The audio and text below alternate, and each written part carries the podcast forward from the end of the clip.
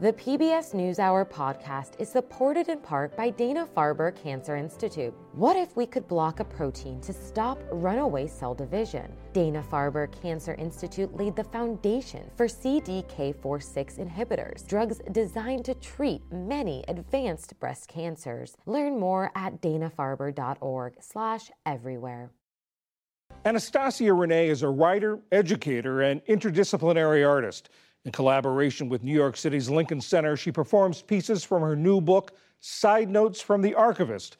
The book explores five decades of American history through her perspective as a black queer feminist. Tonight, she shares her brief but spectacular take on legacy and poetry. I want audience members to listen to my work and feel something. Going to be reading pieces that honor and acknowledge the, the glory and the legacy and the spirituality and also the pain of the black femme, the black woman, the black woman's body, and thinking of the black woman's body as an altar. Lay your white flowers on her altar. Let them be thorny and thick and full of insects to honor her life. This is my new book that I'm reading pieces from, Side Notes from the Archivists. And the process has been thinking about everything that I've gone through as a person, thinking about legacy, thinking about ancestors, and thinking about future. What does future building look like, even while acknowledging pain or suffering, sorrow, guilt, and joy?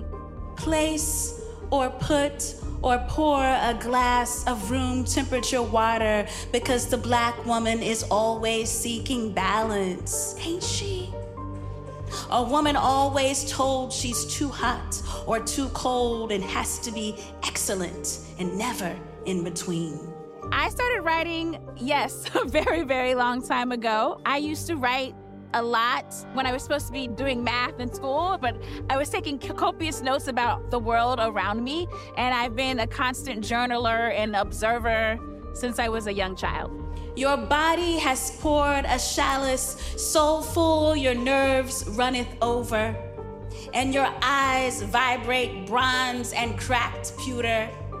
Say to each molecule rocking back and forth and back and forth, rest.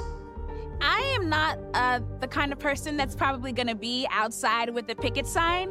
Writing is my act of resilience. Writing is my way to make change. Writing is my way to see the ripples go in the sunflowered centers of every fibroid or jellied cyst, and the Alice Coltrane of every tumor's melody.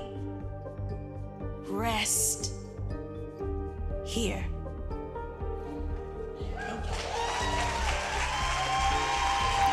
My name is Anastacia-Reneé, and this is my brief but spectacular take on legacy and poetry.